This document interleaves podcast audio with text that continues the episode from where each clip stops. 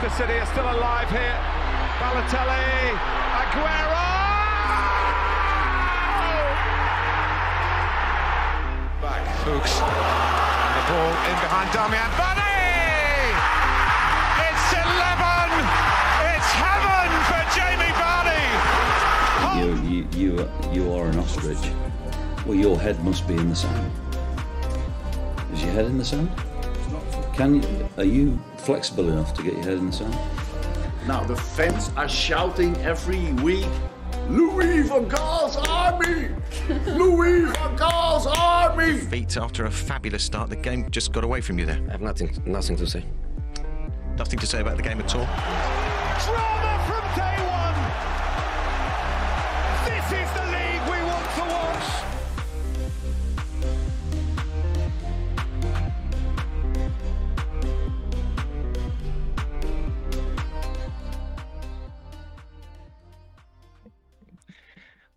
Oh yeah. Oh Sam.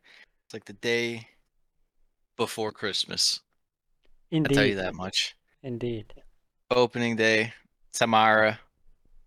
How do you feel about the Friday game? I actually I'm not the biggest fan of it. I, I don't mind I like either Friday or Monday, not both.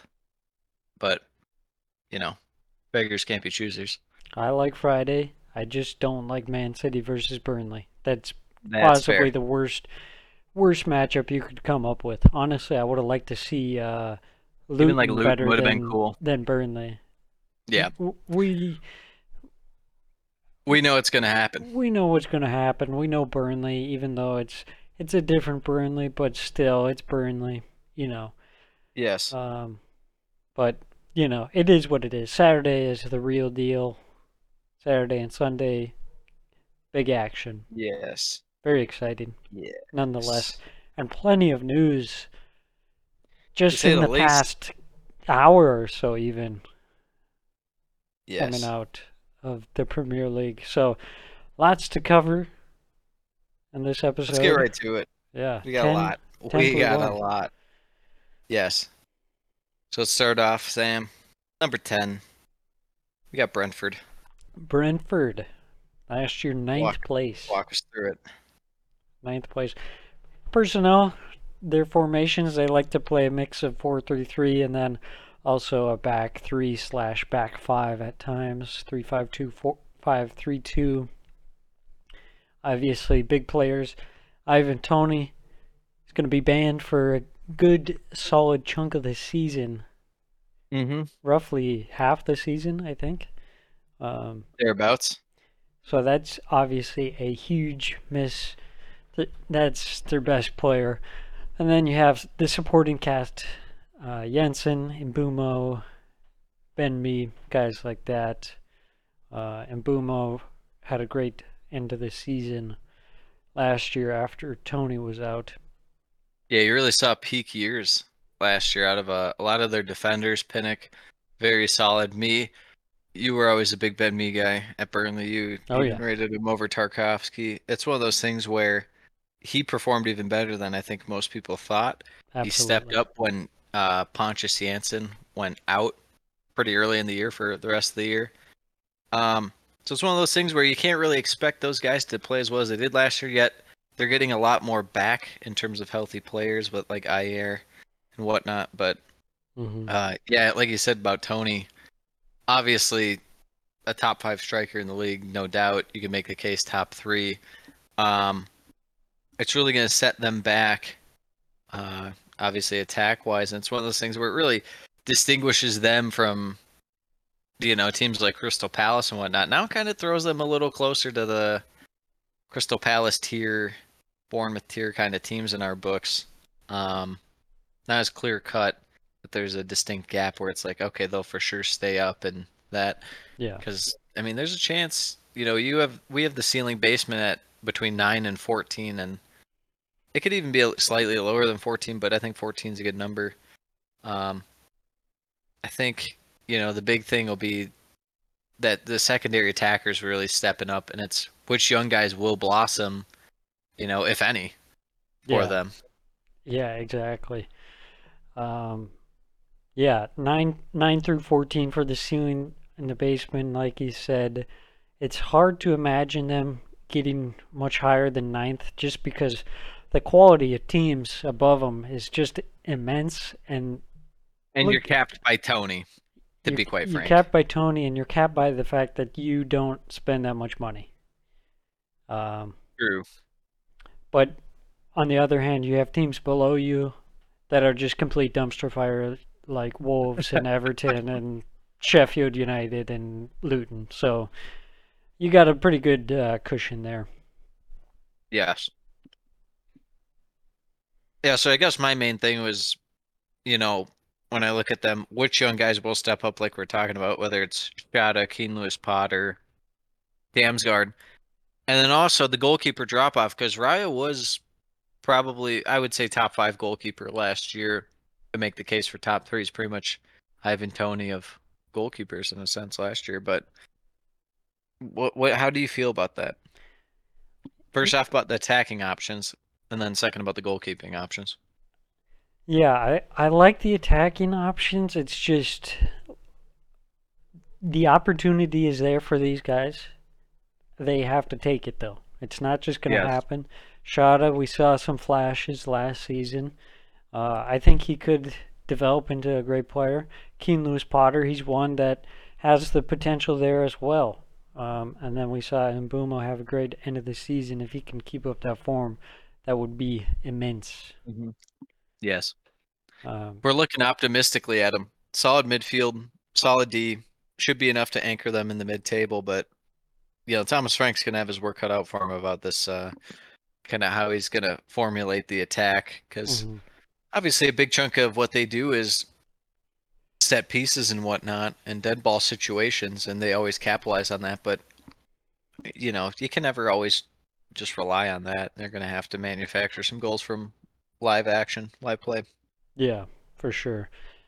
And like you mentioned, the goalkeeper situation, the big news coming out yesterday David Raya to Arsenal. Pretty much a done deal alone with a potential obligation to buy very shortly. Sounds like maybe just after a few appearances, and that's more so for the financial fair play aspect of it. But my. brentford fumbled the bag a little bit on that one not selling raya for i mean asking for 40 they probably could have got like 30 35 from tottenham so did they really fumble it probably not they didn't lose that much but It sounds it sounds like have the end total is going to be around 30 for Arsenal. So yeah so not not the worst, but it was more funny that they pretty much turned down the same offer from like guaranteed money from Tottenham right now, and then it opted to give them to Arsenal for less money now, and then in the future they'll get more. yeah, it, it was just more so funny that Tottenham immediately got scared off when they could have struck a deal for obviously less than 40. You know, Yeah, it didn't sound like they Daniel Levy was like, "Oh, and we uh, cannot, we cannot do that." Yeah, Brentford, on the other hand, if they would have sold earlier, they could have potentially better reinvested the funds. You know, Yeah. it's pretty close to Yeah. the start of the season here, obviously, this weekend being the the first game. So, um, yeah. So my my dilemma and conclusion here, big question, obviously, Ivan Toney. How do they cope? You mentioned they're going to have to manufacture some goals from open play. Can't just rely on set pieces there. Um, and like we talked about, some of the other young guys going to have to step up and take on a bigger role in the team. Yes, absolutely. Sam was a bold prediction for Brentford. The bold prediction is that they spend 50% of the season in the bottom half of the table. And the reason I say I like this is because of Ivan Toney. Yes. I I like your bold predictions. I only had one or two good ones last week. You yours were pretty in fuego. I put the thinking. I like- cap on. You Try and did. get a little creative. Yes. Let's move on. Ninth place. They were in sixth place last year. We're talking about Brighton and Hove Albion. Um, personnel four two three one. Obviously, you got Sam's guy, Lewis Dunk. Got Doctor Dribbles out there, and you got a whole lot of young hmm attacking players with a whole lot of potential going on out here. Um, mainly Evan Ferguson and Joao Pedro. Uh, staples like Solly March and Pascal Gross in the team as well. Uh, yeah, I mean, we just found out massive news there. Caicedo's for sure going. It's whether it's to Chelsea or Liverpool, and right now, you know, Brighton has said they're going to sell to the highest bidder, and right now it sounds like 110 million pounds for um, Liverpool and 100 million pounds for Chelsea. So it looks like it'll be going to uh, to Liverpool, and it's one of those things where Caicedo said that he wants to go to Chelsea, but you know, as you said, he twerks for the uh, the big clubs. I think he just wants one big move. Yeah, honestly, 110 million for Caicedo. And don't get me wrong, Caicedo's a great player, but he's had about one good season here. So you're Yeah. paying more for Caicedo than for Rice, who we've seen perform at this level for years, uh, and also, you know, theoretically has the English tax. Yeah, Right? So is is the English tax no longer? you at you don't know you don't know about the Ecuadorian tax, my friend. That is true. That is true. You don't know about the Brighton tax, the Tony Bloom tax, brother. He swindles everyone. Yeah. Um, we'll get a little more in Caicedo later with Liverpool and Chelsea, and probably more Liverpool the way it's shaping up. But hmm I don't know. I I just Brighton have such a good kind of foundation with their club right now um, that I I'm Yeah. not super worried about it. I'll just say it. Yeah. The talent drain eventually catches up to the small teams, eh, but I I think Brighton's well off of uh, having to worry about that. Mhm. Keys to success, Sam. It's the attacking play, the De Zerbi ball. You go fast. Mhm. Uh, you're looking to push the pace. You're clearly just trying to win the ball back as soon as possible and run right at the team. Yeah. Uh, I guess my main my main question with them is what is the primary eleven? Who slots where? And that kind of goes back to all the the depth. It's so it's tremendous that they have so much young depth, but it's like who steps up and who's starting right now? Like with attack, is it Joao Pedro you spent thirty mil on, or is it Ferguson who's playing well to end the year? They're Mhm. so loaded they can loan out guys like Undav. Um, Yeah. wonder how guys like Mo Dahoud slide in if he just is a direct replacement for Mac Allister right off the bat. We'll Mhm. see. I mean, there's there's a few questions about it. Um, I just like the talent and uh, the play style with the manager works. The players make sense, so I, I d- would expect them to have success this year.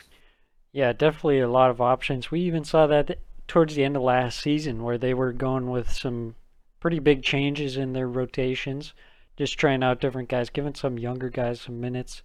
yeah, Um, some younger guys like Jason Steele. Jason Steele, yeah. Um, but I wouldn't be surprised if they start the season off kind of in the same way, seeing what works, especially with the personnel change.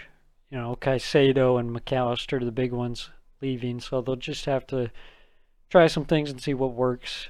Uh, for the ceiling and basement, I've got seven to twelve.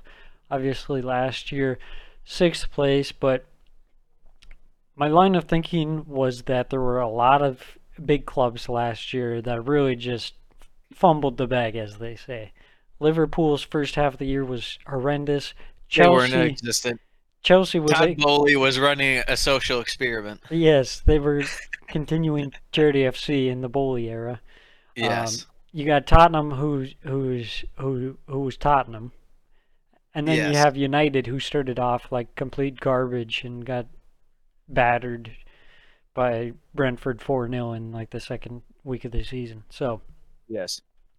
So obviously, it's hard to imagine all those will line up like they did last season. So that's why this late downgrade. But, um, you know, seven to twelve, I think that gives us a decent enough range where it's I would say so. there's a European potential for drop off. You Yeah, have you have to figure out the lineups. It won't be as smooth as last year, but they'll still be good because the talent's there and the Mhm. The system's there. Especially with how much young depth there is, the players will continue to grow.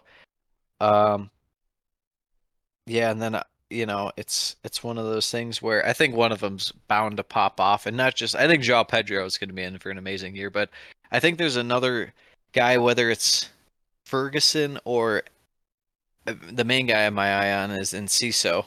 The way he kind of ended the year last year. Yeah. Um, that guy's got to be one of the best, not just talent necessarily, but just stri- pure strikers of the ball in the league already. Uh, it seems like whenever he gets a hold of one, it's just a belter. Um, but we'll we'll see. We will see. Also, Adam Webster back this year in terms of uh, you know, a normal staple for Brighton, but last year out for stretches at times. Yeah, that'll definitely help if he can stay fit, especially considering that obviously no Levi Colwill this year back to Chelsea. Um, Mm-hmm. My dilemma here is just like what you mentioned, uh, just a couple question marks on the lineup. Dahoud, does he come in to fill uh, the spot of Mac Allister, or do they try a few different options there? And then also, you know, how do these young guys continue to de- develop? Ferguson, obviously, a big one Enciso, but then you got kind of the secondary guys like uh, Buonanotte, who have the potential to be uh, really good as well. So that'll be interesting to watch. And then my bold prediction is that one young star will be sold into winter window. Who you have your eye on that it's going to be?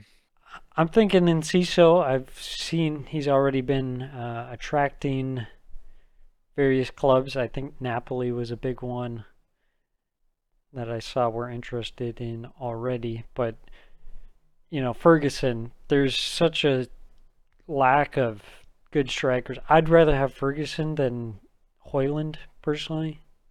Yeah. Um, but Well, I'm I I like Højlund, but uh, not on United. But we'll we'll get to that. We'll get to that. I agree. Um, I think if I had to give a bold prediction, I think it'll be that uh, we'll say three guys are double digit goals for him. wow. Yeah. And I could see Bold. um, Bold. João Pedro having a good year, like a sneaky good year that people aren't quite having. I think it's one of those things where uh, this year it's it's one of those things where you don't want to read too much into preseason.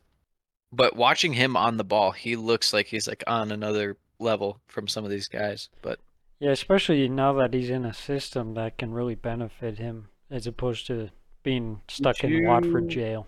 I was gonna say, did you not watch Xisco Muñoz football? Good sir.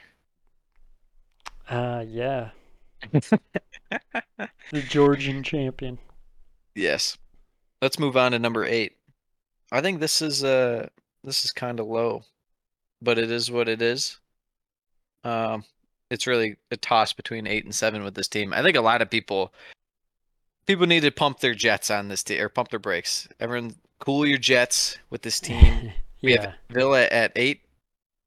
Um, I think they'll still be really good. Last year, seventh, obviously. Personnel mix of four-two-three-one, little four-four-two action.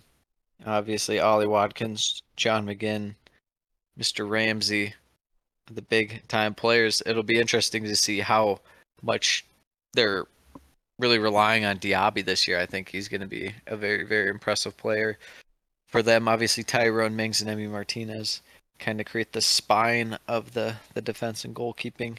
Mhm. Um, and honestly, it'll be interesting to see, you know, if, how Konsa played pretty well to end the year, where Torres plays if he's more their main European guy and he rotates in every once in a while in the Premier League, but we'll see.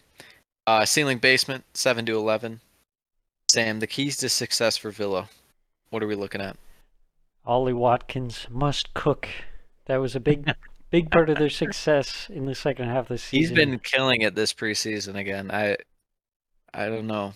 Yeah, he was I don't know. absolutely nuts. Um, in terms of secondary goal scoring options, that's it's a little concerning. Uh, Buendia just suffered a yeah, that's brutal. ACL, ACL, some knee ligament. yeah serious knee injury. So pretty much gonna be out for almost the year, you would imagine, or good at least three quarters of it. Yeah, so that's looking rough. Uh, Leon Bailey never was like a consistent threat, but Diaby coming in is a really nice addition there. Yes. Um, And then you have Jacob Ramsey, who had a great second half of the season as well. He he's one that can contribute to the goals, so I like that option there. And then an area of concern I have is uh, fullbacks, more so the tactical positioning. They like to push up Cash and Moreno really high up the pitch, leaving them at times exposed. So that's potential for an area that could be exploited. And then also kind of like the depth of fullbacks, especially playing in Europe this season. What are you trying to say about Luca Digne? Luca Digne is very washed. um, yeah. Unfortunate. Yeah, I would say my main question for their aspirations this year is are they able to make a Newcastle esque jump to go to the top four? Newcastle, we could see it last year. Um, we could see it coming. I think we ended up having them in our predictions fifth. Uh, but we talked about how they could easily end up in that Champions League spot. It's just one of those things. They didn't have Europe last year, and that's a huge factor Yeah. uh, to look at. Meanwhile, Villa they will have the Europa Conference League. Thursdays bit tougher. Bit Mhm. tougher. Premier League does not has never historically really helped you out with uh, the Thursday games all that much, but Yeah. it It's is what it is. not great. Um, but you know, optimistically, there's a lot that you can look forward to. Solid end of the year. There are rumors about some guys leaving, guys like Emi Martinez, still able to keep them. Added key players to all facets of the squad. Think about that. Diaby, Tielemans, and Torres. Attack, midfield, and defense all got a major, major player. That's huge. Yeah. Yeah, I really like the depth of their squad. Um, pretty much every position outside of fullback is just like stacked, and they have great options, and they have a really nice squad. You know, looking to compete both in the Premier League and in uh, the Europa Conference League. So I like that aspect. You know, some teams they they get into the European spots and then they don't realize like, oh, we need more depth. They think they can just Yes. get by on what they had, but Villa made some really smart signings. Really like Tielemans on the free, Diaby, Yeah. great great signing there, and Torres, good experience at the back as well. My dilemma for Villa would be, well, one, there's a lot of hype, like you mentioned. Um, so that's potentially, you know, some added pressure, and of course they have to compete in Europe this season. But also, how long does it take to f- figure out the winning combination? That's kind of the flip side of having a lot of depth is that sometimes it takes a while to figure out who your best options are. Yeah, I mean, and that's the, the there's something about a few of these teams are so deep that it's it's truly impressive. We never really had teams like this outside the big 6 for Mhm. so long that they'd always just they patch it together for a year or two and then they kind of fall off. Yeah. You know, and a lot of times it was built around one or two guys and then it really kind of just kind of landed flat on its face. right. Um, but no, I mean, you see Newcastle, you see Villa, you see Brighton. Just really impressive what they're doing. Um, I think Villa will make a nice run in the Europa Conference League. I think they'll be kind of spotty in the Premier League in terms of runs, but we'll see. Yeah. My bold prediction for Aston Villa this year is that Diaby wins Player of the Year for uh, Villa. I like that. I like it a lot. Yeah. All right. Moving on to the next team, Tottenham Hotspur in seven. Last year finished eighth. Personnel, the formations they like to play last year, some variation of three at the back, but new system obviously with Ange coming in 4-3-3 a lot with Celtic last season. Big players. Kane, the big news just mere moments ago. Yeah. Sounds like he's going to Bayern Munich. Get your lederhosen, Harry. Auf Wiedersehen. Finally, he leaves. You think he said that with his mouth agape to Daniel Levy? Auf Wiedersehen. I'm off. I'm off to Bayern. I hope so. I I surely hope so.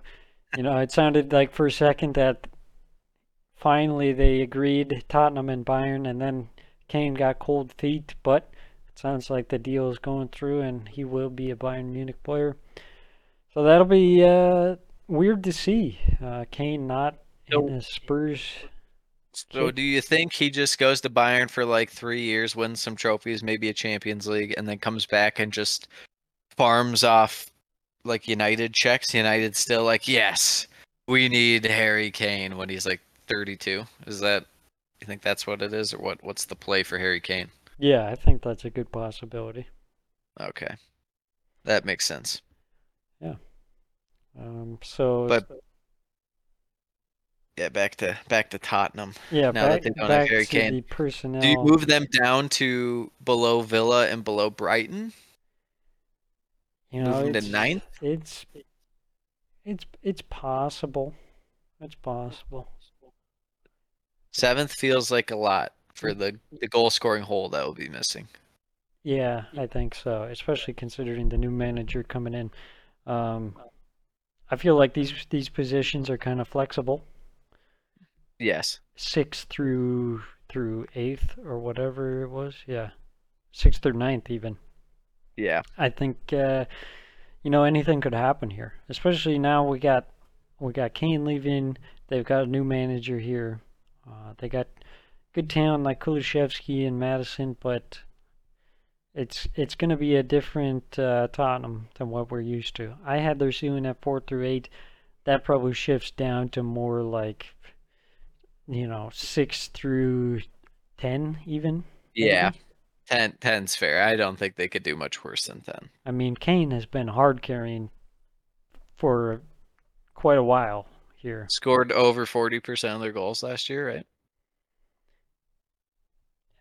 Must have at least forty percent. Yeah. I don't remember uh, anyone else scoring. Is between 40 and 50. Yeah. Oh, you don't remember Son's hat trick against Leicester City? yes, Let me remind you real quick. yes. Uh, so keys to success.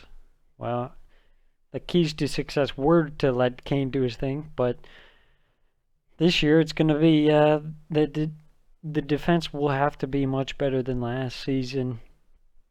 Uh, midfield is a big area of concern. You know, it sounded like Højbjerg was going to leave and go to uh, Atletico Madrid, but Even they, even Atletico, who takes Tottenham's trash, was like, "We can't take, we can't do that. That's not feasible." They so, said, "No way." just a really uninspiring squad Spurs have, which is kind of stark in contrast to Aston Villa, which we were just talking about. I very much do not love this team. Yeah, it's one of those things where I love the Maddison signing. Yes. Van de very uh, rich for what it is, but I think that there's a lot of potential in what he has to do. I think they need. I think he's more of a cool head when you have a Romero running around like a madman. The keeper signing makes sense. hmm I kind of like it. It's just you're letting Kane go, but you're getting a hundred mil for him. I don't know. I don't. I don't hate Tottenham summer. I just think that their team isn't. It's it's a necessary kind of rebuild slash retool for their squad. Yeah. It had to be done. You're going on with Mourinho and Conte and stuff, and this illusion that you are an elite team, and you are not. Yeah, exactly. Uh, I guess my main question was last year of Kane, but now we know obviously he's going. Um, will the textile result in more wins? I don't know, but at least you know you're not playing like cowards sitting back against Fulham at home. Yeah. That like, that play style last year. You're playing with respect, some self-respect. Uh, I've watched them play. I think that their new manager style is very appealing to watch. I think uh, it would be good if you know gave them the right kind of funds. If they're able to sign the guys that they've been signing, I think that there's a chance for them to kind of have a quick turnaround. But I think this year will be some growth. Hopefully, they if things go the way that they've looked this preseason, I hope that uh, they'll stick with this guy because I think I think he's got a little something something for him in terms of what what Tottenham can draw because normally Tottenham will hire a Nuno Espirito Santo and it's like, oh, Yeah. that's a great signing for a manager. Yeah, and you know, as they say, when one door closes, another opens. Potential for Tottenham to kind of have a, a, a revitalization, bring in some fresh blood. You know, maybe James Maddison can kind of lead that charge into the new new era of Tottenham here, along with the new manager and some other good uh, young guys coming in. My dilemma for this one it was going to be how would Kane and Maddison work together, you know, since Kane kind of occupies that number 10 spot at times, but obviously that's not going to be an issue. Now, I would say, can Richarlison play like he's not completely fraudulent? Maybe. Maybe. I think that what we've seen of Richarlison, it's this isn't we've never seen him in a, a system like this. I don't know if this necessarily suits him. Where you want him to be is kind of running a lot of times, but uh I mean when he's at Watford he kinda had a nose for goal. More so than when he was at Everton in my books. Uh as far as the play style, it'd make more sense if you look back to his Watford tape than Everton tapes because Everton it was just really counterattack, especially towards the end. Um, Yeah. I, I, it's one of those things where, you know, Son has, I guess, a potential for rebound. I just don't see it. I think they missed their window to sell him. They should have sold Yeah. him, and I think that's why they're selling Kane. Um, I'm just glad that they at least bolstered the defense and goalkeeper. That's my optimistic look for them, and they have no Europe, so they can at least just focus on the league. But Yeah. uh, I think yeah, just building forward with Kulusevski, Maddison, um, and kind of you know having Van de Ven be your younger core of guys in their prime right now is actually a lot better than I think most people would think. hmm Yeah. My bold prediction for Tottenham is that Ange gets sacked before the end of the season. I could see it. Um, yeah, and I I don't think that's An know, for sure going to happen or or it's an indictment on him, but it's just you know It's Tottenham not. just kind of have that aura about them. But I'm not saying that it's impossible that they could have success under him. I think there, there's a decent chance. You know, there's pretty much no pressure on them whatsoever at this point. So, you know, potential that they could have a good year, especially without playing in Europe. They can just focus on the Premier League, get some new guys in, and, and try and build something new. Yes, I completely agree. Moving Move on, to six. Yeah. I had him a little higher than you, and by a little higher I mean one spot higher. Yeah. We're talking about Chelsea. Last year, 12th. It was the Todd Boehly show. Um, personnel was a mix of everything. They had three different managers, technically four if you want to count the bald, bald man Bruno. Um, their personnel, obviously, Enzo, Reece James, Thiago Silva. Uh, ceilings basement four through ten. I think it's realistically four is like two percent chance, and I would say ten's like two percent chance. I think it'll be five or six is where they end up. Uh, keys to success, Sam. Obviously, Reece James staying fit. hmm Um, I think a lot of it's going to come down to the the development of these young guys, uh, and which ones really pop, especially in midfield. Guys like Andrey Santos and whatnot. Yeah, for sure. It's kind of like you have a bunch of dice, and you're just gonna roll the dice and hope you get a That's good number. honestly, honestly, I feel like that's better to just buy like.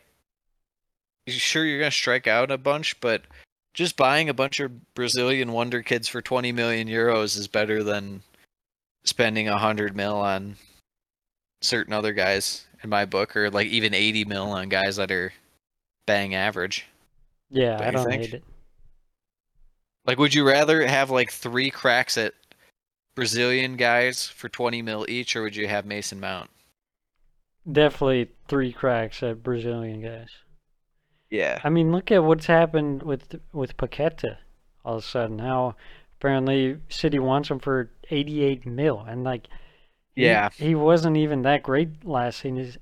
Last season, he was like decent and getting a little better towards the end of the season. But it's like, okay, well, you know, you could bring in these guys for nothing and potentially Yeah. even It wasn't them really- at some point. Nothing. I mean, it's still like 30 mil, 35 mil, but still, I mean, that's that's peanuts compared to what a lot of these In guys are this going for, what they can go for now. Yeah, I completely agree with you. Um, a main key to success too will definitely be finding someone who could be solid in front of net.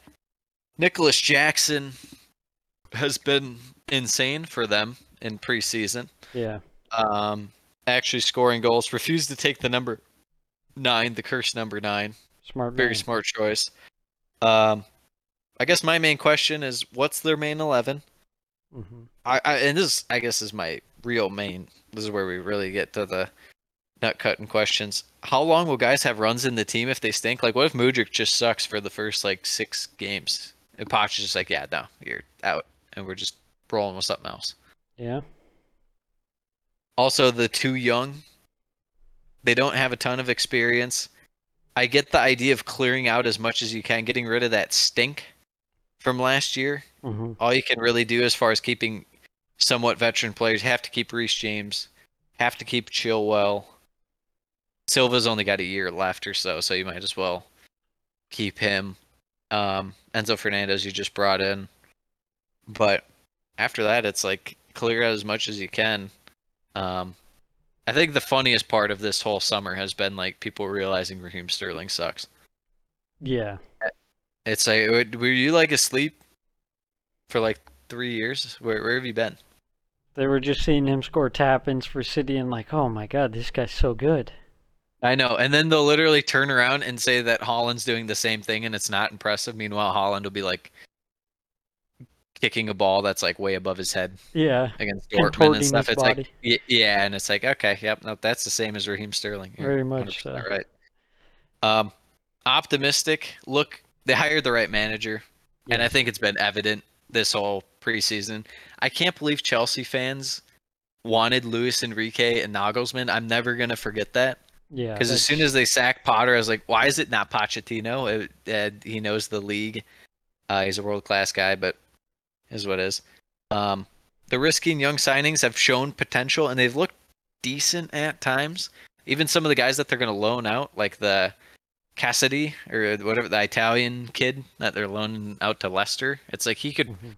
realistically probably be on their team, but he just needs game time, so it's like throw him out there for uh, on a loan. But last year of Thiago Silva, so you got to milk that um, leadership out of him and that experience. And then the no Europe at least. So you're just going to be focused. And they finished so bad last year that they have to play in the second round of the FA Cup. So they have to play Wimbledon. they get even more cup games. that's that's what Todd Boehly was going for. He's like, we're going for the ultimate FA Cup grind. Yes. Sam, what's your dilemma with Chelsea? Uh, My dilemma is just well, we talked about the potential benefits for the these unknown young Brazilian guys. It also has potential to go very wrong.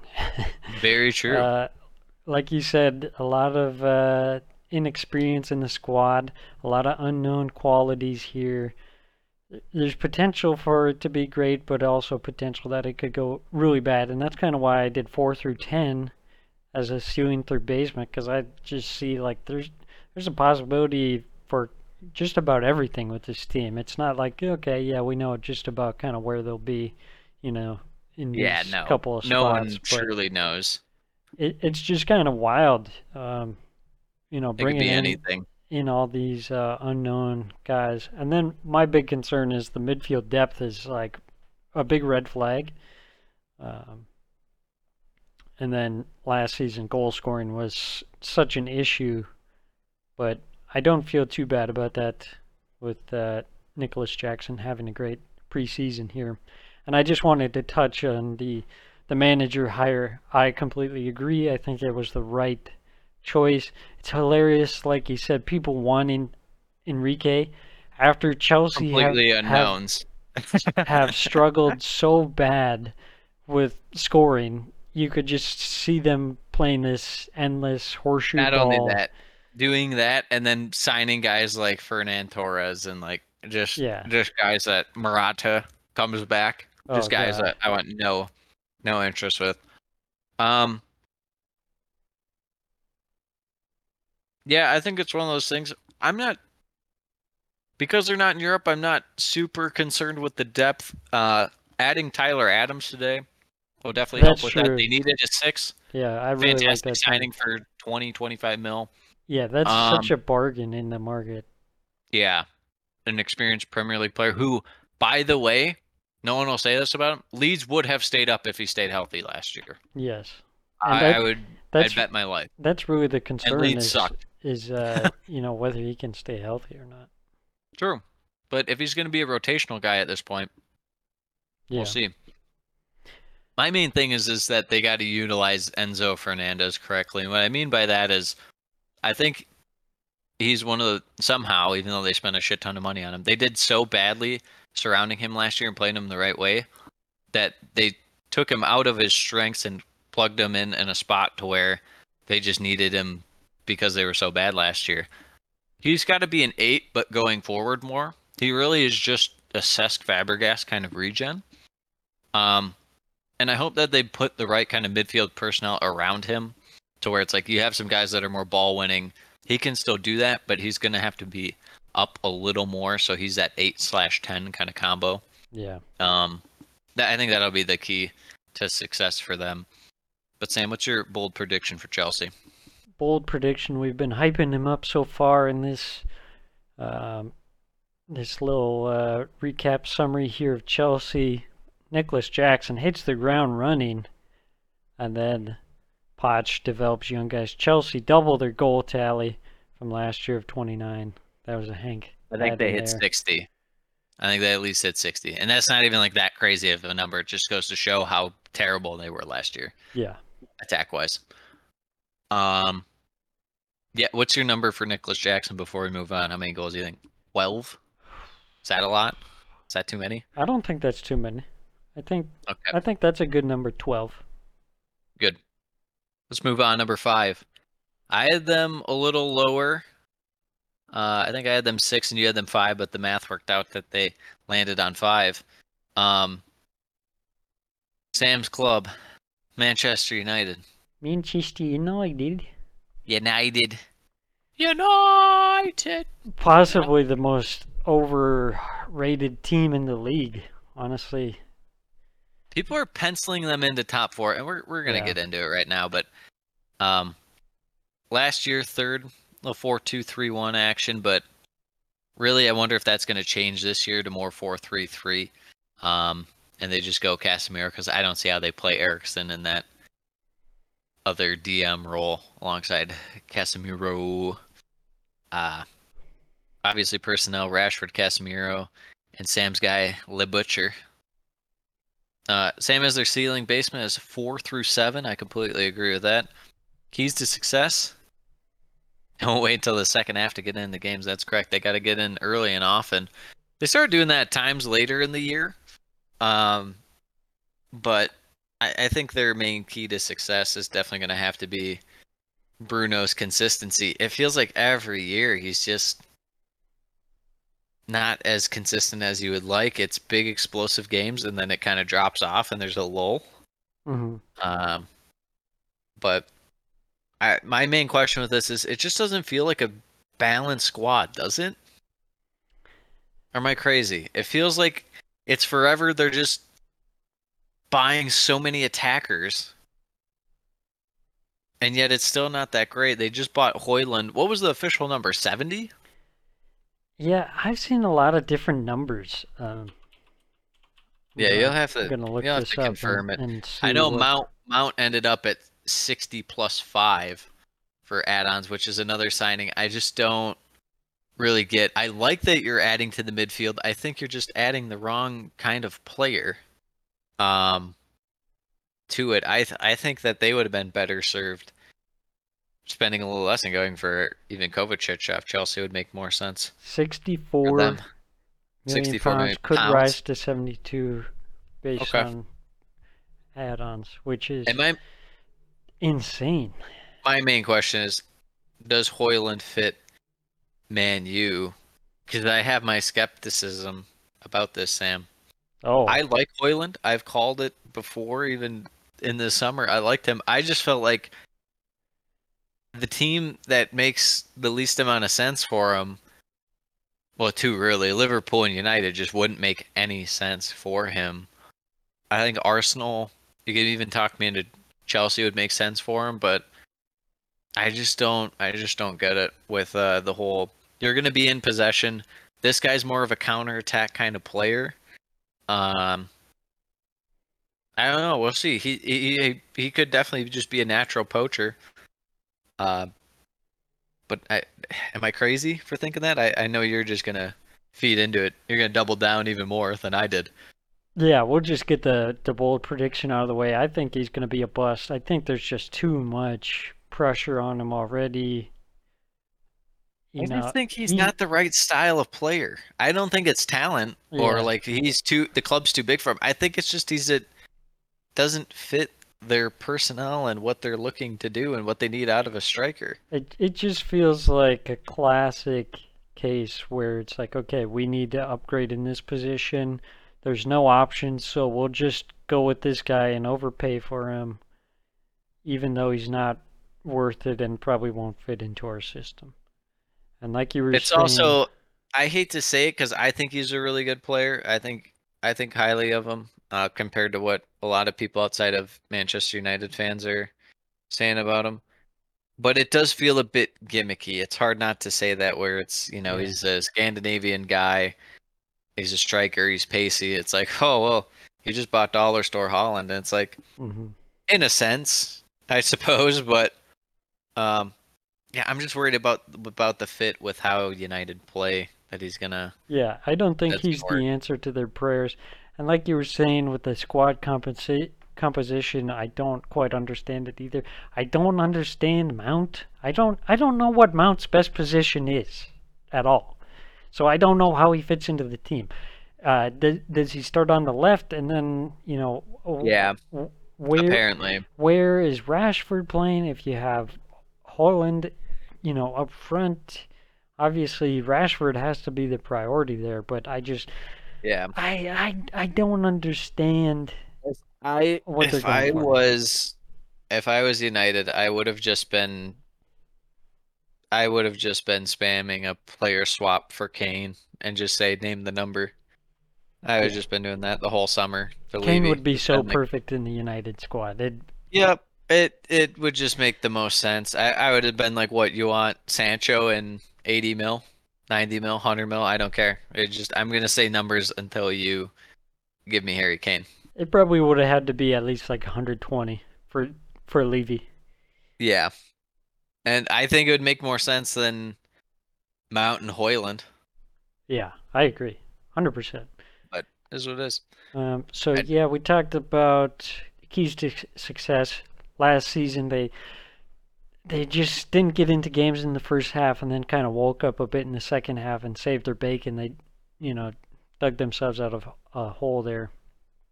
Um, my dilemma: How does Mount fit into the equation, like we said, and then some other talking points. Antony and Sancho are these guys just like write-offs? You know, how much money No, did they spend on No, those they guys? love. They still love those guys. They're still gonna play him a ton. I'm still of the opinion that right now, gun to my head, you make me pick one of these guys to like start and play a game, and I'm the manager. I would pick Garnacho over both. Absolutely, I agree. I agree one hundred percent, and that's why I'm saying, are they a write-off? Um, I don't think they'd admit it. I think Um, I think San- Sancho at this point is is closer to being a write-off. I think Antony has Yeah, kind of that Antony new shine still. yeah, Yep. Um, but complete waste of funds on both of them, and no one. I just no one and this is the it. whole gimmick thing with United. It's like buying these pacey wingers and stuff, and it's like that's not what your team needs, and it never really has. But they've always done that. They've always done that since Fergie left. Whether it's Depay, Di Maria, it they fall in love with these wingers. It it's just so odd, so odd to me.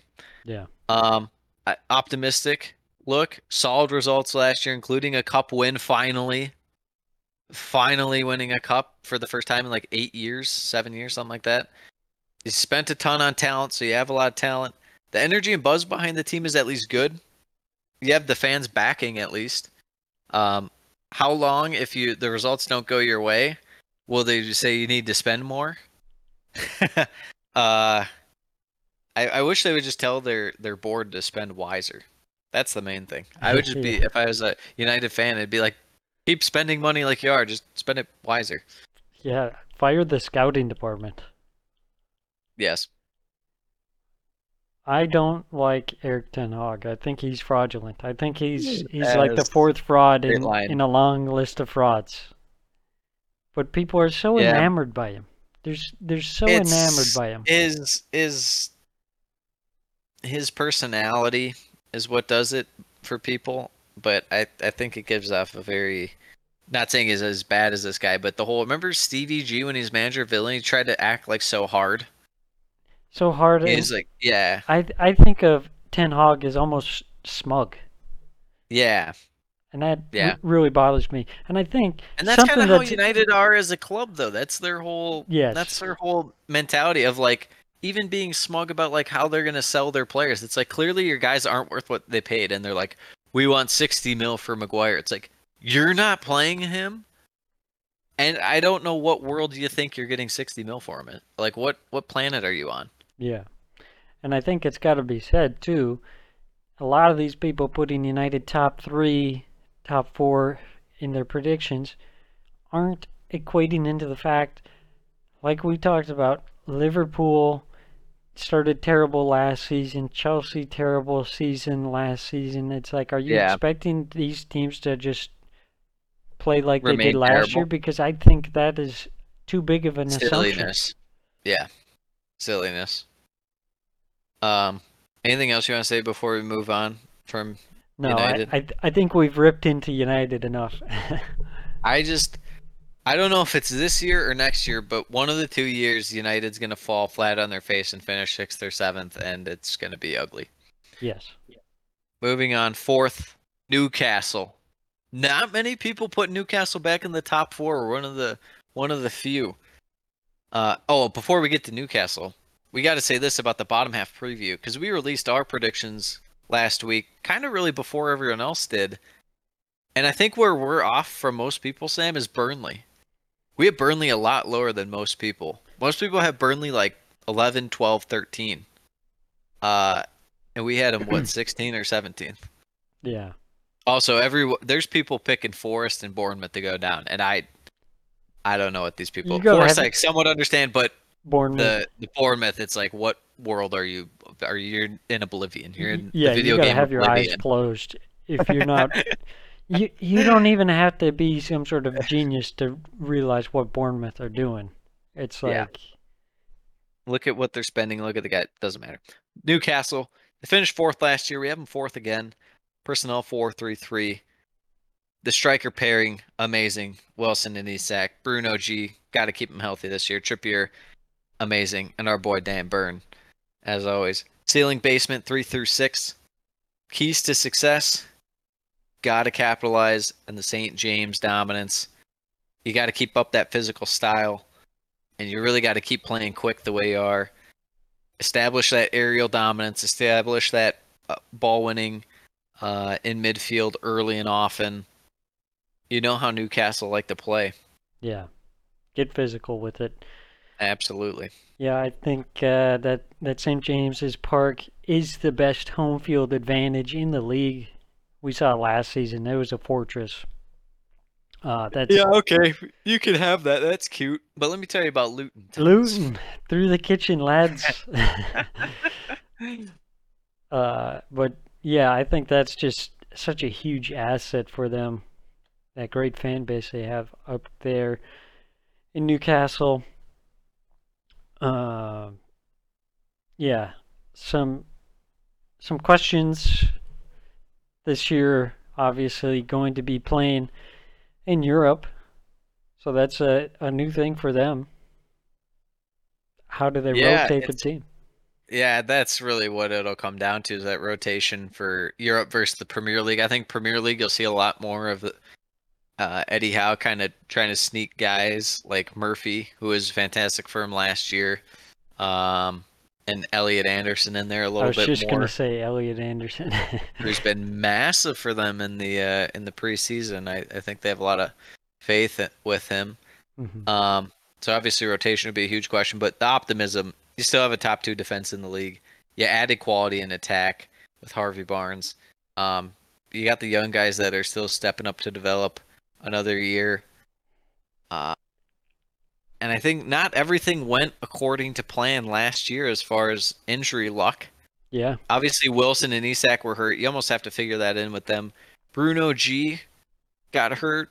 You don't always have to factor that in. He's not injury prone, you wouldn't say, but here or there. The only thing that I would say is, um, you're obviously not going to pl- be able to play the same back four every single game like they almost did last year. It seemed like so. That'd be the one thing. But what's your main uh, dilemma with them and how you feel the year's going to play out for them? I think the big one is managing the playing time of Isak and Wilson, two guys who had injury problems last season. We saw when they were out, they struggled for goals. And then my my biggest dilemma would be what happens if they really hit a run of bad form? You know, how do they respond? We didn't really see it at all last season. They had a run of form where they struggled for goals, but it wasn't like they were losing every single game there. I'm still kind of curious, like, you know, what happens if it really goes downhill? Do they have, you know, kind of that experience, mental toughness to bounce back and and pull it back together? Yes. Yeah, it's one of those things where the depth will be a bit of a concern, but they've made a couple signings I really like. I think Anthony Gordon's going to be a real versatile player for them that they can use in different facets, and we'll get to. I'll kind of hint at your big, uh, bold prediction for him, but the Harvey Barton signing was, Mhm. I think, fantastic. The only team it would have been better for is West Ham, which was a, but they just said we're not spending any money until we sell Rice. Until so we have 200 million in the coffers then we can spend 35 mil on a player. on uh, Um, Harry Maguire and uh, McTom and James McTom. Ward-Prowse. Yes. Um. Yeah, I don't have much to say about Newcastle yeah, anymore. I, I feel the most. They feel the most outside of City. Obviously, they feel like the most kind of safe team to me. That's interesting. I don't I don't feel as confident maybe. I feel good about them, but I still think there's a lack of experience there That's fair. Com- With the coming into up. the uh the the Champions League next season or or this season rather, but yeah, uh, like you said, Harvey Barnes. My bold prediction is that he's a hit. We've talked about how some people are skeptical of the signing, but you know he he performed last season in a in a really poor Leicester side, and I think having better supporting pieces, I I don't think it was a question. I think he was their player of the year last year. yeah, Leicester, and they they were good, albeit they got relegated. They're a great attacking team, not great, but you know what I mean for Leicester. you know, I, they're a good attacking team, I think some people just struggle to see the trees in the forest. You know, something like that, something like that. Let's move on, Sam. Number three. But before we move on, I need you to hold the fucking shirt, Sam. You have to hold the fucking shit. I hate Klopp. I fucking hate that Klopp, guy. Klopp's kind of gone into this like toxic era. Yeah. I mean, that's what happens when they don't spend any money, and then you complain that they don't spend money, and now you're about to pay 110 million pounds for uh, what you call it, Caicedo. Caicedo. Remember when Klopp like complained that Paul Pogba was bought for 100 million pounds? I don't remember that, I'll send it to you. but he I'll- should I'll be happy that he didn't spend 100 million pounds on Paul Pogba because that guy speak about fraudulent. That Yes. guy's like the president, CEO. He's the CEO of Fraudulent Football. Fraudulent Football Inc. Let's move on. Liverpool. We have them in third. Last year, fifth. little four-three-three action. You know the team: Alisson, Salah, Van Dijk, uh, Trent, and Robertson. Ceiling basement. You have it one through five. You have a. What would you give the percent chance they win the league? I would say like ten percent. Oh, that's pretty high. I feel like it's it's like three, couple teams sprinkled in as one, and then it's like Arsenal twenty five percent and Man City like sixty six percent or something like that. Somewhere that somewhere there's math that adds up. If you made me break it down, keys to success: one of the best attacks in the league, potential to be the best. Um, a lot of versatile weapons on this team. You know, we people were making fun of the rebuild for the midfield. They actually did spend a good amount. They got your boy Sobe, little Mhm. Sobe water from uh, Leipzig. Obviously Mac Allister from Brighton, and it looks like they're going to be getting Caicedo. Um, you know, I guess my question with them is realistically, how long can it go on for them? Um, you know, I, I feel like Klopp and Salah don't have that much time left, and it's like, well, are they gonna? How can you keep this going and whatnot? Um, and I guess the, the another question would be rotation as far as the attack. They have a ton of attack options right now. Yeah, they really you know, do. what are you gonna? What are you doing with Gakpo? What are you doing with Darwizi Habibi, who apparently has a five percent chance to win the Golden Boot? I sent you that thing, right? Who came up with that number? That's insanity. The guy didn't even hit double digits last year. what are you talking about? Um, I, I optimistically though, I like, obviously love the attack. I like the rebuild in midfield. Bit concerning that you still are relying on Fabinho to be your one ball winner in the pivot. I love Trent moving up to midfield. It's about time. He doesn't play defense. Alisson's still the best keeper in the world. Defense, I'm uh, slightly bullish on. I probably shouldn't be, but I'm still a little bullish just because last year's so bad. It's like, can they really be that bad back to back years? but it also it got way better when once they move when they moved Trent. yeah. I wonder why. I wonder why. It's almost like he didn't play defense. yes. Um. Yeah, I, I I feel pretty good about this Liverpool team. Uh, Luis Diaz, you'll be getting a full year of him again. There's a lot lot to like here, Sam. What's uh, what's your outlook on Liverpool this year? Yeah, I, you know, it it sounds crazy, but I'm like full buy, strong buy on Liverpool right now. I'm I'm really I'm convinced by Liverpool. I think people are counting them out because they had a poor start this season last year. I think that was more of a fluke than anything, and I think they've got some Like things. last year, they just out. really didn't come in mentally prepared. It Yeah. had less to do with talent and stuff, and it just they did not. They were not focused, yeah. Dropping and the points pitch in at- Fulham was dry. The, the pitch was dry, dropping points away way too much last season, especially to the- teams they shouldn't have. Yeah, I mean the start to the year, drawing with what Palace, and then the losing to Man U after Man U lost at home to Brighton and Brentford, or well, I guess the Brentford game was at Brentford, but you know what I mean. Getting Ten Hag's first win.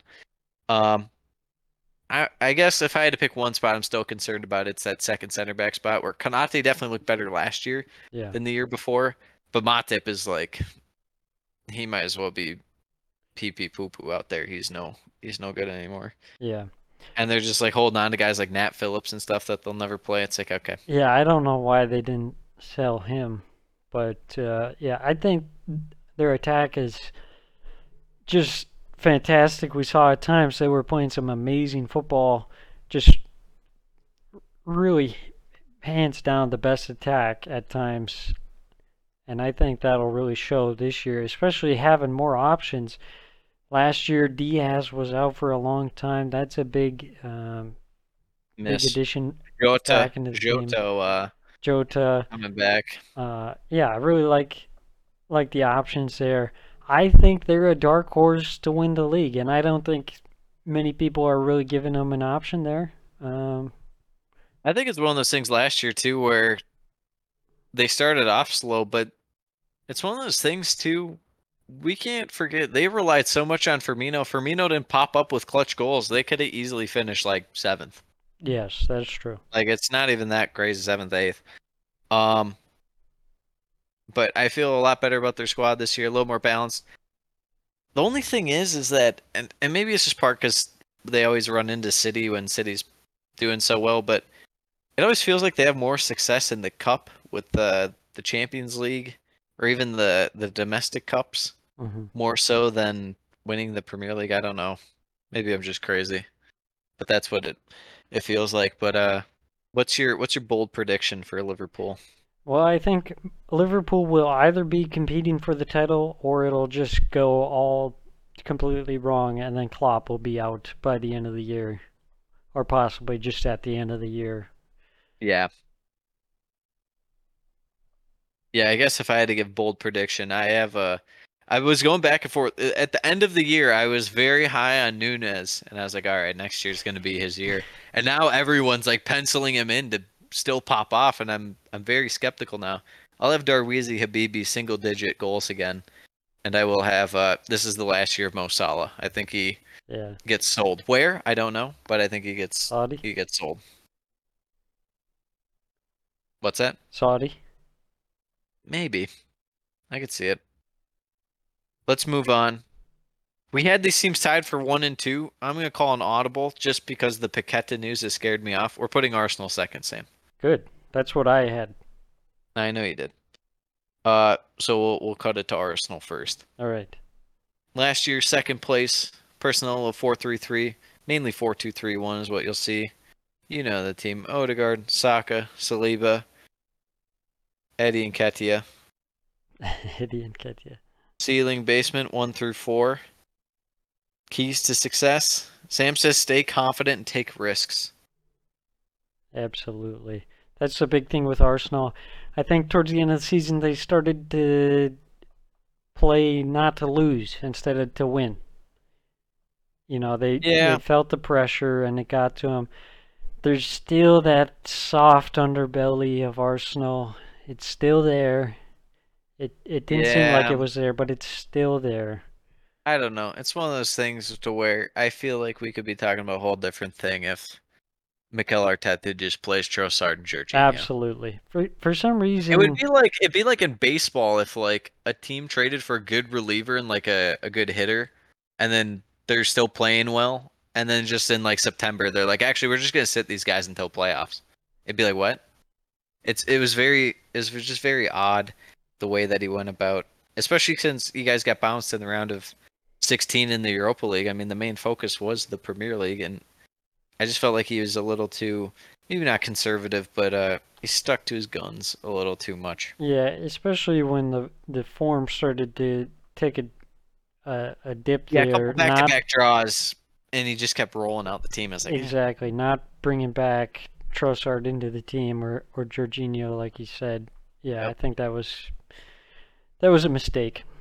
all right, Sam, does Declan Rice push them over the top, or do you think there's a chance he'll be a bit underutilized and kind of overqualified for his role? I think there's a world in where that is kind of the case, where it's like they don't use him to his full abilities hmm because they don't necessarily need him to, and he's uh he's just not really necessarily West Ham Rice, but what he does is still great because he's just a great player. I just Yeah. think that because they're not going to rely on him as much as a team like West Ham, he might not shine as much. Does that make sense? Yeah, I think that makes sense, especially because Arsenal is going to be in possession quite a bit more than West Ham would. You know, he does a lot of his work off the ball.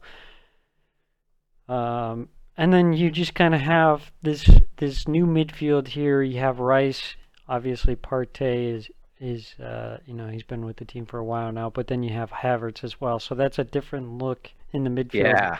and that's going to be you know something new for Arsenal to kind of figure out how exactly each player contributes towards that midfield. Yeah, there's a lot of moving parts, and it's one of those things where it's like, is it going to get a bit overcomplicated? I could see Arsenal starting slow in like August, September, and then just, I don't know, more like November, December, just win like nine games in a row. Yeah. I could easily see that happening. Um, bit worried Jesus is already hurt. hmm Is Nketiah just going to start up top, or are they just going to go with kind of rotation? Maybe put like false nine, whether it's Trossard or even your boy Havertz. Well, in preseason it was Havertz, which I would just feel like you just roll with Nketiah there because Yeah. it's just fine. It's yeah, especially you start the year with I think it's Forest, Sheffield United, and Palace. Don't overcomplicate things that much, but I feel Yeah. like they might. And that's why I'm like, can Mick get the rotation right this time? Are we sure? I don't know, but and, we'll see. and if I was going to go towards the false nine option, I'd just do Trossard. He did it last season. We've got Super Leo Trossard, Absolutely. something like that. Yeah, I think that that's a big missing spot in the Arsenal squad is that true goal scorer that can really push him over the edge is what I think. you need to sign Harry Kane. Need to hijack him from Bayern. Yes. Uh, so what's your kind of outlook on this season? What's your dilemma with with what may be going on? Well, high expectations after last season, but last season, you know, it was a little different. The expectations weren't there. They were just kind of having a good time, enjoying the vibes, you know, and then we saw once the pressure was put on them, they kind of cracked a bit. Yeah. Now, especially with the Champions League, you're going to have more games where you got to start better players and also potential, you know, Champions League, you can get knocked down a peg and it can kind of mess with your mojo. Yeah. I would suspect it might be one of those years where Arsenal kind of bounce out early in the European competition. Maybe they get to the round of 16, they lose right away, but I would suspect them to have more success in the Premier League than uh, Yeah. the European competition. I think so. Let's hear your bold prediction, Sammy. Bold prediction Saka has a down year slash spends time injured due to high workload.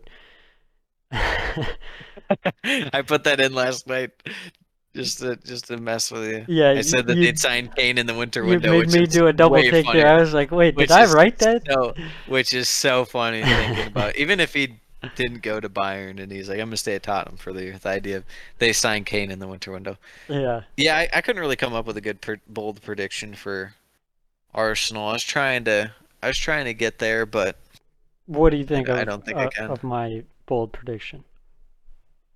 I don't know. I feel like Saka is what I feel the most confident in like of the stars I know what he is. Um there's times where he kind of goes missing, but it's more so because he just gets worn down like you said. It's Yeah. like you can't turns out you can't play fucking 36 games a year. Turn, turns out you can't do that. Yeah, I'm just concerned, you know, last season's workload is kind of going to continue into this year because, you know, at this point, teams don't have that much time in between seasons. It's like they have a month Yeah. off and then they're they're back to it. On the US tour, Arteta's playing Saka every preseason game for some reason. I don't which is insanity. don't understand, but it's just like, you know, there's going to come to a point where, you know, maybe he doesn't get injured, but like last season, you see a dip in form. Yeah. Uh, I guess if I had to give a bold prediction, it would be I don't know. It's tough. We'll we'll just go real outlandish here. We'll say Martinelli and Trossard, those two combined for 30 goals. How about that? Excellent. I, I, I dearly hope so. All right, let's get to the champs. Man City, last year first. Sam, no one. Well, I think it's happened before, but it was definitely way before the Premier League, and it was in the times where, uh, long, long time ago. Sam, let's say that, long time ago, that we last saw a four-peat of a English champion. It's never happened in the Premier League era. Let me say that. Personnel four three three little three four two one at times. They have the best player in the world, Erling Haaland. They have the second best player in Sam's heart, Jack Grealish, AKA Kevin De. Bruyne, Rodri, Dias, Nathan Ake, the ghost of Fabian Delph. You know him, you love him. Ceiling basement one to two. Uh, keys to success obviously just feed Erling Haaland. The midfield connection to the attack is always massive. It's so important getting that uh, getting that down, which is kind of why it's like eh, Gundogan leaving. It's it's a big risk. It's a big chance. Mhm. Um, never stagnate. Always moving. Always imposing yourself on the match.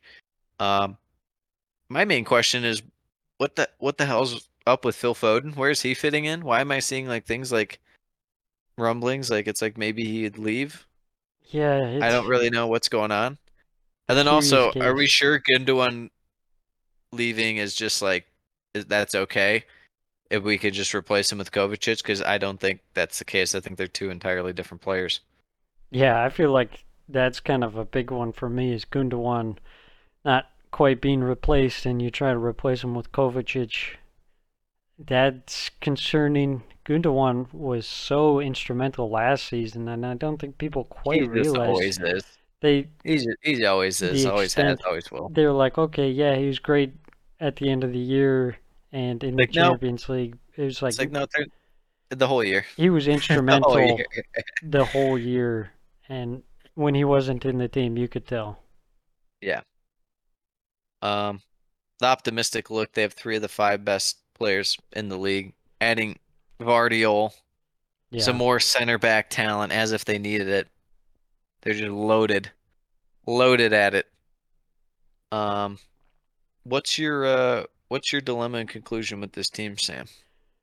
dilemma being that you have some guys like De Bruyne getting up there in Yeah. uh, in the age department. Also has some injury issues. You know, is it uh, about time? You know, the sunset I of his career. I wouldn't rule it out that this is the last truly great De Bruyne year. I wouldn't rule it out. Yeah, I think so.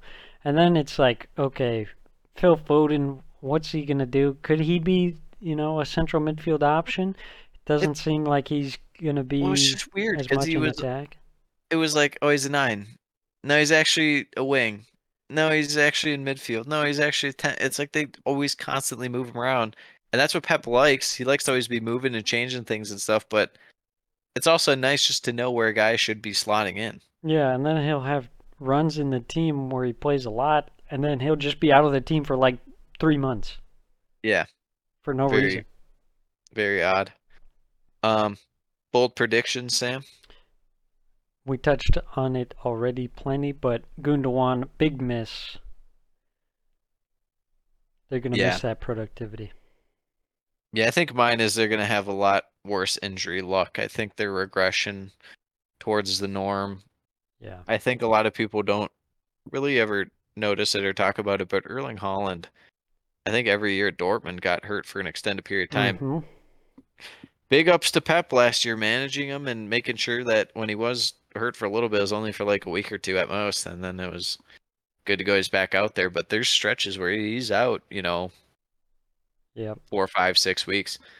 Um, same thing with Kovacic, very creamy hamstrings, especially at the ripe age, or I guess he's not really ripe anymore, but at the uh, Overrated. at his age, yes, overripe, past ripe. That's not even a thing, but that it is now. I just feel like the depth is there. Don't get me wrong, but it's one of those things where some injuries don't go your way, and then uh, you're in a tough spot. I think lose, the losing of Mahrez will be interesting, just because not like he's the most important or influential, but there's like a couple games where he'll just pop up and he gets like a hat trick, or Yeah. like he gets a goal and two assists, and it's like you just can't bank on that anymore. Yeah, especially against those kind of lower teams where you just need to rotate a guy in and, you know, Yeah. plug and play, get that production. Hundred percent. One hundred percent. All right, Sam. Are we uh are we just gonna do our basic little run through predictions here for I didn't put that many categories down, just the most basic ones, but you wanna run through them real quick? Let's run through it. Manager of the year, it'll be Pep Castillo in the league, but our true manager of the year, who would you put? Yeah, would I you give like out to? I think there's Yeah. a great opportunity too, especially the season Chelsea had last season. So if he comes in and does a great job, that'll look even Yeah. more better considering last season. And then also you have all the young guys that I think he has a good potential to develop. Sure. Player of the year. I think you like my surprise little pick there. I tried to be spicy. Yeah, I don't know if if, if Normally, it's always an attacking guy. Yeah, That's why it's. exactly. But I, but we'll see. I think he's going to be influential, especially with Gundogan out, uh, and having Kovacic. There's going to be flux in Man City's midfield, so I went with Rodri. Uh, I think if City are going to win the league, he's going to obviously have to be massive. But um, with the flux that's going on in Man City's midfield, he's a staple. He's one of the five best players in the league. I think there's a chance. If Haaland gets hurt, like I think there will be an extended time, his numbers won't be quite as good as last year. Um, so I'm gonna go with Rodri. He'll be the staple for City, and City will win the league. So I like that for the fact that 99% of predictions will just put Haaland, and it's super boring. You know, that's not really an Yeah. interesting take at all. Um, especially when last year I was sitting there saying it's Haaland, and it's not even gonna be a, a fucking question. yeah, But and people were going on saying that Haaland, it's disrespectful to guys like Kane and stuff to say Haaland will be good, and it's like you're not even you're not even a human being like with a take like that. you're nuts. But yeah. um, what what is your thoughts? Player of the year? You got a shout for anyone? you know, if Liverpool pop off like they they did, maybe uh, Yeah. Alisson. Ooh, that would be nice. I don't think I just feel like he never gets the credit he deserves. No, but- he doesn't. He doesn't. So we're giving him credit here. But yeah, and I could see that would make more sense than a guy like Salah only because their attack is so loaded that I Yeah. think it's going to be very balanced. So, yeah, by committee. yeah. Um, first sack. This is. Could you choose someone different than me? I felt bad taking the obvious choice. I picked Moyes. I didn't want to do it. I stared at a bunch of teams. Yeah. Um, you could maybe do uh, I don't know, gonna do Sheffield's manager. What's his name? Paul Heckingbottom. Hacking bottom. Yeah, I was, thinking, of their goalie. thinking, Wes. uh, thinking him or maybe Luton's manager. Rob Ed. You can't let Rob Edwards Oh, go. it's Rob Edwards, right? Well, solely for the fact that Watford sacked him in ten games, and then you had Nathan Jones, got paid to let Nathan Jones go, and you brought him in, and the guy did the same job as Nathan Jones. Yeah, it'll be interesting to see because okay, the approach here is that Luton they're like, okay, we're for sure getting relegated. You know, we're just gonna bank on getting this cash. So it's like if that's your option, then there's no point in sacking your manager. You know. Yeah, exactly. So It's we'll like, see if the they can really stick to their plan or Not not. to mention he's a younger guy. It's like if you keep him when you go down. Burnley did it with Dyche when they went down in what 2016 or whatever. They went down, came back up. They kept Dyche. Yeah. Rest is history. Yeah, I feel Um, like Sheffield United is a better option because they just seem to be a, such a horribly ran club. I honestly don't even know how they got promoted. Yes. Um. Biggest flop. It's funny because my biggest flop and biggest hit are both Arsenal uh, guys, so you'll probably have mixed mixed feelings about that. Yeah, you said Havertz. Potential's there. I mean, there was a big price tag for a guy who has not been very good. If it makes you if it makes you feel better, there's also another guy in my gut who was a former Chelsea player and it was 50-50. uh, I I think for me, I would say Højlund is Okay. is kind of that number one option for me. But uh, Yeah.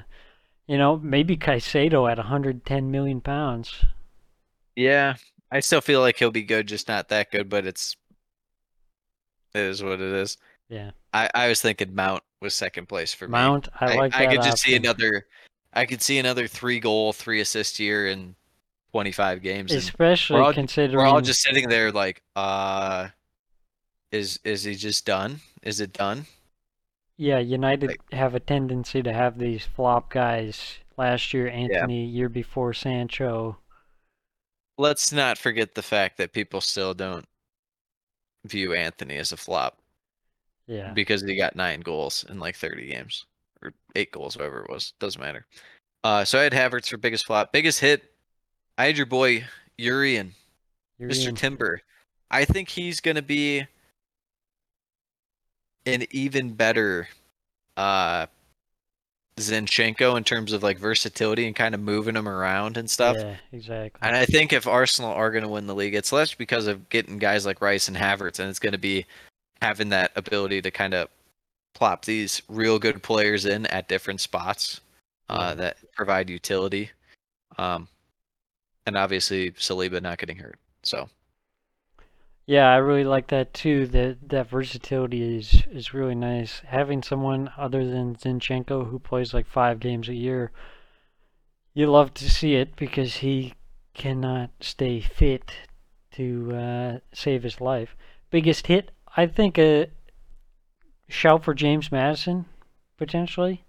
I like it, especially without uh, Kane there. But you know, a little more, a little more variety. It's I risky. it. It's risky. I like the pick though. Who's the Big Sam team this year? We actually had it with Leeds last year, but I don't think we picked Leeds, which is sad. I went Sheffield. Yeah, Sheffield United. It feels like it the way that they run. Uh, maybe Wolves seems like it could be an option, but it doesn't seem Oh, like they Mr. O'Neil, Mr. O'Neil, our boy. Are you not buying into Wolves slightly a little more, like a one percent increase because it's our guy? Well, I do love me some Gaz. I know people are very much down on Gaz, and I was Which I am confused. I'm very confused about. Um, if I had to pick another Big Sam team, it would have to be if things went wrong for Forest. Forest, it, okay. it could it could be Forest. You know, sp- Um, speaking about Wolves, quick, I just want to go on a little, little About Lopetegui aside. officially out. Lopetegui And out. we talked we talked last on the preview about how it's uh how they were gonna go with O'Neil.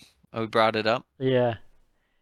And We're then genius. I was reading people were just smack talking Gaz O'Neil. They're like, oh, you know what? The stats at Bournemouth were really bad last year. It's like, I will not take this slander. The man Which worked is- a miracle.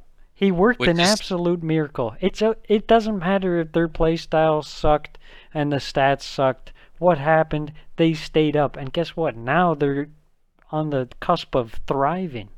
The whole the whole analytics thing gets overplayed way too much. Yeah. Um, what was I gonna say? Wolves fans are actually happy about it, and they they like it. They're embracing it. From what I've Oh, read, they're I like, well, you know what? Bournemouth's attack was. Oh, really? Yeah. I, I saw Wolves fans enjoying it, and they're like, you know what? Bournemouth's attack was better than ours last year. See, I, like, I oh. like that because that's like self-aware Wolves fans. The ones that I w- were reading, they're like, our squad is good. It's like your squad is good. Your squad is awful. You spend no money. You can't even sign guys on free transfers. Oh, they spent money. It was just they spent 50 mil on guys the last like four years, and they do nothing. Yeah. I just saw that they're handing Kilman the uh, the captain's band, and I think their vice captains were like Sarabia and someone else, like someone else who I could see leaving in like a year, and I was like, ah, that made me lose faith in the gas. They're building momentum now. I'm out. I like. Kilman. Um, yes, I do like that too. Promoted teams, you got. I went pretty chalk, but I think there's just so much with those teams that it'd be hard for them not to stay up, Mhm. uh, or come back up. Le- Leicester, obviously, Southampton, and I couldn't get their leads. I think Leeds will be near the playoff or in the playoff, but I couldn't get there. I said Ipswich. yeah, I feel Ipswich good. with the double promotion. I feel good about Leicester and Southampton. Southampton, I like their, uh, you know, Russell Martin, I believe is, is Yeah. the manager they brought in. I like what they They're got just gonna suffocate teams with that with that play style. Yeah. and they have so much they're gonna have so much money to play with if they actually sell Lavia and James Ward Prowse and stuff if they actually had to spend money which they, I don't I don't think they will but even having like their their talent wise having guys like Stu Armstrong and Adam Armstrong in the championship like they stunk last year for the most part a lot of their squad but you know you still have young guys like Sulemana and stuff I I just Yeah. have faith in them the defense is a bit worrying Chuck Alcaraz. We'll see. Yes, Chuck. And then Leicester, I just feel we we talked about this. I think that their new manager, who is Pep's assistant, will be fantastic for him. Mm-hmm. They're Leicester, so they're bound to have pull. So if they need to loan some guys or something, they can easily do that. And then the last spot's kind of a crapshoot. I thought about Leeds. I said, eh, no, they're gonna have a transition year. Did you see the Max Aarons thing? He went there for for a. Uh, They got gazumped by Bournemouth. yeah, yeah, ugh, terrible. I was between them, Ipswich, and then I thought about Sunderland. I was like, oh, maybe. Yeah, it's really just the anti-jinx. I can't put Millwall, but we all want Millwall to come up. It's it's so hard to say that third spot because I mean freaking Luton got promoted last season, so it could be Yeah. anyone. True. And then previous season you had Except QPR, Forest. unfortunately. You had Forest who really struggled throughout most of the year, and then they just kind of popped up at the right time. Yeah, that's the beauty of the championship. Um. Yeah, should we go to game predictions, game by game predictions? Let's.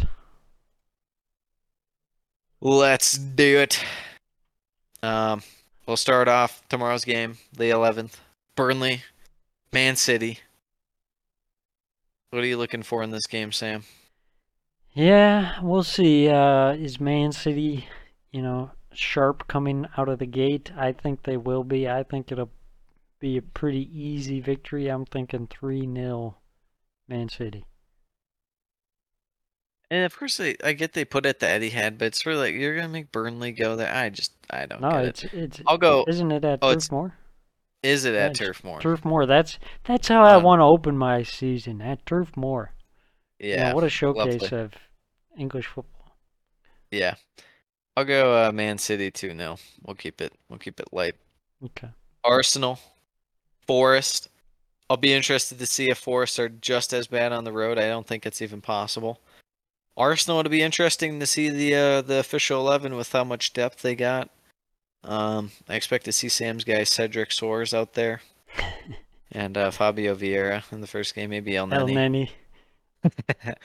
um, yeah, uh, Arsenal looking pretty good, but they got Matt Turner in net for Forest. The revenge game. The revenge game, absolutely. I'm gonna go uh, Arsenal four 0 right off the bat. Let's say Arsenal 2 0. Uh, Matt Turner's going to get his only start because Forest are going to sign Dean Henderson after the game. Yes. Bournemouth West Ham. I'm loving this. I'm loving this a right now. fatality. I think West Ham are gonna start slow. I Oh, think they yeah. have a lot of transition still going on. Apparently Cresswell's gonna be going to Wolves. Um the whole Paqueta thing, even if he doesn't get sold, has clearly thrown a monkey wrench in their uh, system. hmm But they got Edson Alvarez from Ajax. But They'll probably get Ward. What? I was just going to say, he just signed like today. So, Yes. you know, how integrated into the team is he at this point? Very, very integrated. Um, they'll probably get Ward Prowse, McTom, and Maguire at later dates, so I'm not worried like long term. Um, we'll we'll see. Uh, I just love what Bournemouth's doing, and they just keep adding to it. They Yeah. just keep adding to it Alex Scott. getting getting Alex Scott, getting Max Aarons, like I just you're crazy if you're not liking this team right now. Absolutely. I'm gonna go with uh, Bournemouth two 0 victory. I'm going to say 3 1 Bournemouth. Brighton and Luton. This could be our first like six 0 if Brighton are full boat right now. Could be a rude awakening for Luton. uh, um, yeah, definitely interested to see it again with Brighton. What their go-to eleven is. Do you think James Milner's gonna start, Sam? Uh, I don't think so. But They're gonna have him in the Caicedo role. out. Uh, yeah, we'll see. And then Luton will just be fun to see them out there. It'll be novelty for a bit, and then it'll wear off and be like, "Wow, this team just sucks." The Ross Barkley signing, Sam. Do you plug and play him? Absolutely he just in? nuts, He just did. You now remember Ross. Barkley exists. Nice's own.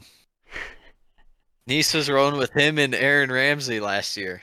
Dude, that's what a what a nutty signing. My favorite part was that there was no rumors about it. They're just like, hey, we signed Ross like, Barkley. Everyone's Barkley, like, what? Yeah. what? I love it. I'm gonna go uh Brighton 3 0. I'll say 4 0 Brighton. That's my play of the week this week for a bet. Bournemouth and Brighton um parlay. Not gonna be a ton. Bournemouth is, I think, plus I'll try and pull it up here quick.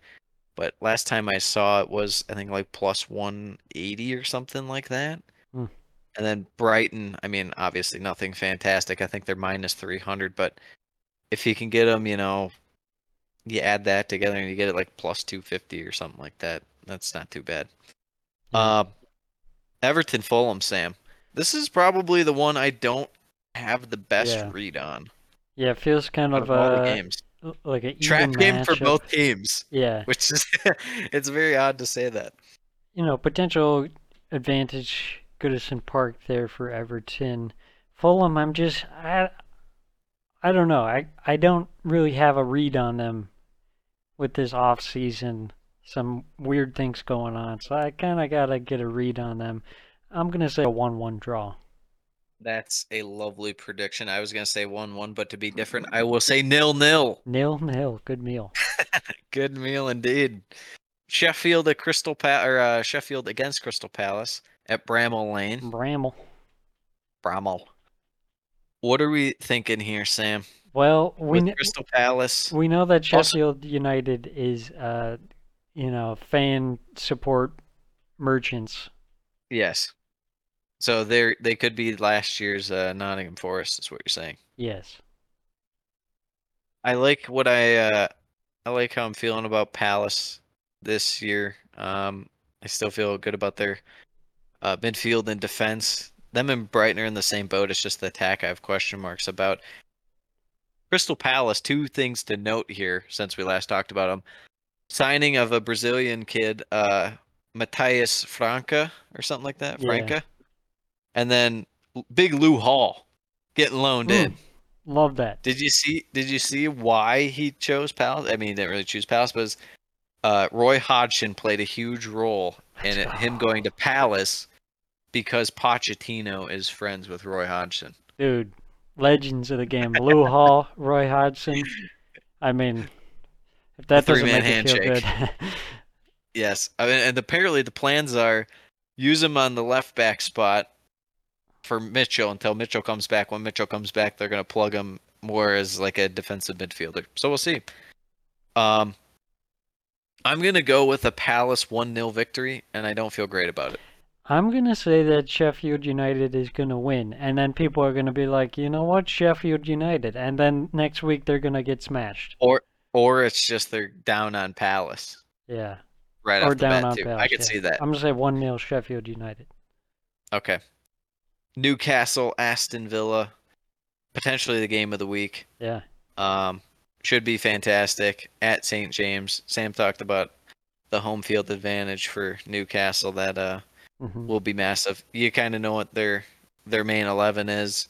Feel real good about it. Same, I mean, for both teams. As a matter of fact, in terms of tactics, Sam, how are you feeling? Because I feel like Newcastle getting all up in Villa.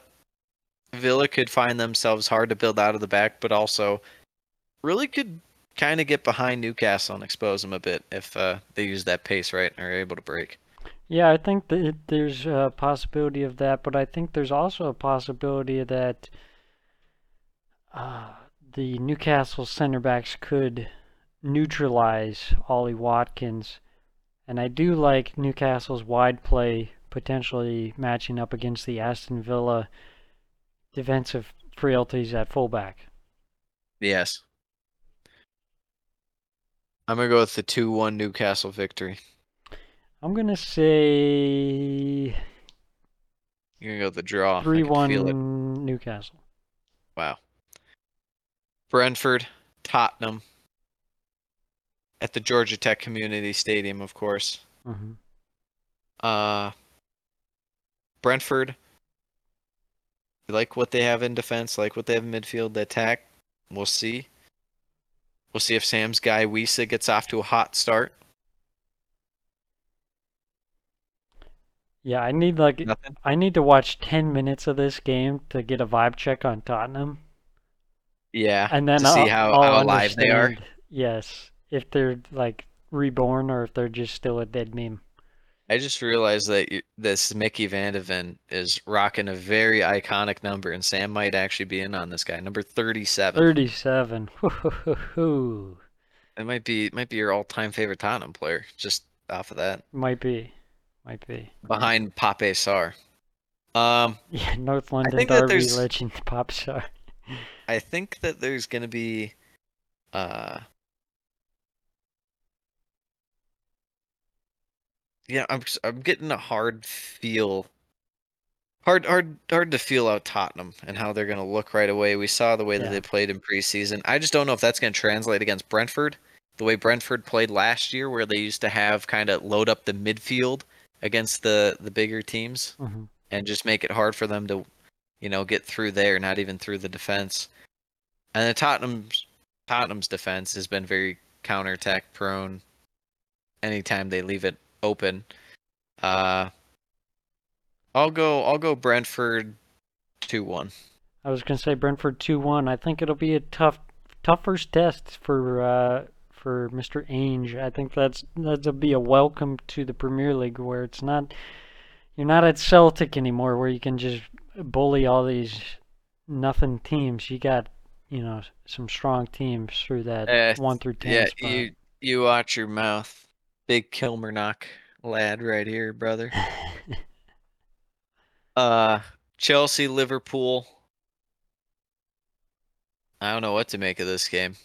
It feels like it should be very attack orientated, but I don't know if it will be. Yeah. I think it'll be two teams kind of feeling each other out, and it's just going to result in a draw. Um, especially since, you know, if Caicedo goes to one of these two teams, he'll play, but it's like, what is, you know, he hasn't played with them before. We'll see how it goes. Uh, I'll go one-one. I think Salah scores. That'll be a little prediction there. You can tuck away. yeah. I think this is this is one of those games where it's like, okay, on paper it should be a great game, but in reality, nil nil. It's not gonna be. Yeah, that's it was one-one or nil-nil is what I was gonna go with. Yeah, Sam, what's who's more likely to score, Lukaku or Ziyech? Ziyech. Did you see that Pochettino just said that Lukaku has to train on his own to keep away negativity? Yeah, apparently Pochettino's big into like the vibes and the spirit and the energy. Which is fantastic because who would ever let Lukaku anywhere near those guys? If I saw him talking to a player, I'd be like, actually, don't talk to him, Yeah, otherwise I'll just drop you. I can't blame Uh, Man U and Wolves to wrap it up on Monday. Sam, what's the vibe for this game? I don't know. Does this is- Gaz does Gaz go to Old Trafford and do the unthinkable? that would be amazing. And I My would true it question is. Is our boy Dan Bentley gonna start over Jose Sa? I doubt it, but I I'd like doubt to think. I would like to. I would like to dream. I don't think so. You know, Gaz and his uh, Brazilian keepers. Yeah. Well, good thing that Jose Sa is Portuguese, but Yeah, Portuguese, Brazilian, you know, same same difference. same colony. Uh. Yeah, I don't know. What if what if Man U loses and their whole thing is that they just like suck to start the year? I would love it, but I don't think. Also, we knew we didn't talk about official. Well, we kind of talked about it last pod, but the Onana signing technically becoming official, Yeah, and then he got chipped in his like second game from midfield, and Man U fans trying to play it down like it's nothing. It's Like- yeah, we see this a lot. This is what happens with sweeper keepers. It's like you would see it like maybe with Neuer like once every like five years, and he's like the most extreme version of it. well, Your guys Mateus is gonna it's like- him. I was gonna say you you just signed this guy and two games in he, he just got chipped and made like an error and now you're defending him. It's weird. Also, did we talk about Jonny Evans signed for Man U? I saw that. I was like, that? "What is this? When did this He- happen?" He played in like a preseason friendly. I think the one against Wrexham. I was like, wow, why did they do that? um, Fred's gonna be sold. We didn't talk about that. Yeah, I don't mind that. Johnny Van de Beek's gonna last longer than McTom. I That's saw he was gonna. He was rumored to Spain. I could see it. Mason Greenwood like bringing his child on the pitch at training, and there's like a coach holding it. Man, you just has weird vibes right now. I don't Very like it. I'm weird fully, vibes. Fully, fully out. Um, with that said, I think they win this game one 0 and it's for me. not convincing, which is not good because Wolves are stinky. Yes. You have a bold prediction for the week, Sam? My bold prediction, and it's not even bold, but I, I'm saying Salah scores for Liverpool. I think my bold prediction is just that Sheffield United will win the game. That is pretty bold. I don't think many people have that down. so. yeah. All right. Anything else? Any last predictions you'd like to give? Any last I could I give an? Arsenal one real quick. Sure. I think Folarin Balogun stays in the Premier League. I don't know if they just loan him with an option to buy or if they just sell him outright, but I think he stays in the Premier League. I just don't know which team. I think it's going to be like a out of nowhere. And we're like, oh shit. Yeah, West Ham has been rumored. Yeah, I don't see West Ham doing it. West Ham's owners are rearing their ugly head. They they had good player acquisition for a while, for like three, four years, and now they're just like, remember when we were like terrible owners? I think we go back to that now. they're like, let's do that. Yeah. Let's let West Ham fans fans live in like a alternate reality, like they went in a coma, and it's like, yeah, we won a European trophy, and we had a player worth a hundred million pounds. Now we're back to being West Ham. Yes.